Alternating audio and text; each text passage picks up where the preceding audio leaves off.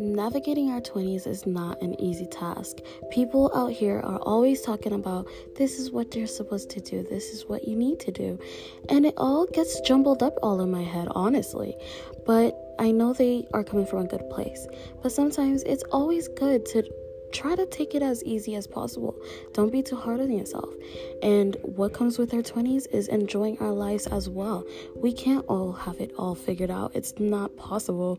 We're only 20. We're and in our 20s. It's not even it's not even possible at all. I don't think so. so, in this podcast, I'm sharing my journey and what I'm learning and what I do to enjoy my 20s, socializing and getting out of my comfort zone and taking care of my mental health and more. So, please let's take a listen and enjoy.